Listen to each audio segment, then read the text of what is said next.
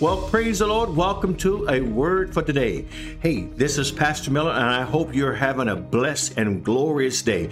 The scripture I want to give you is found in 1 Corinthians, the 15th chapter, in verse 57. And this is what it says But thanks be to God, which giveth us the victory through our Lord Jesus Christ. What a powerful scripture!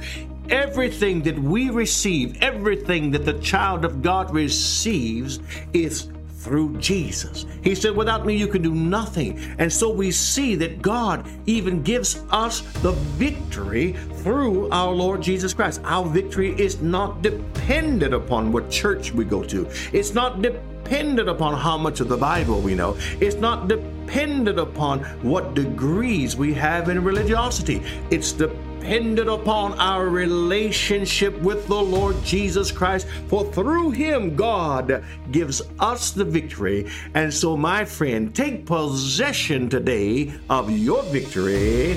And thank you again for coming to Daily Word. This is Pastor Miller. Bye bye.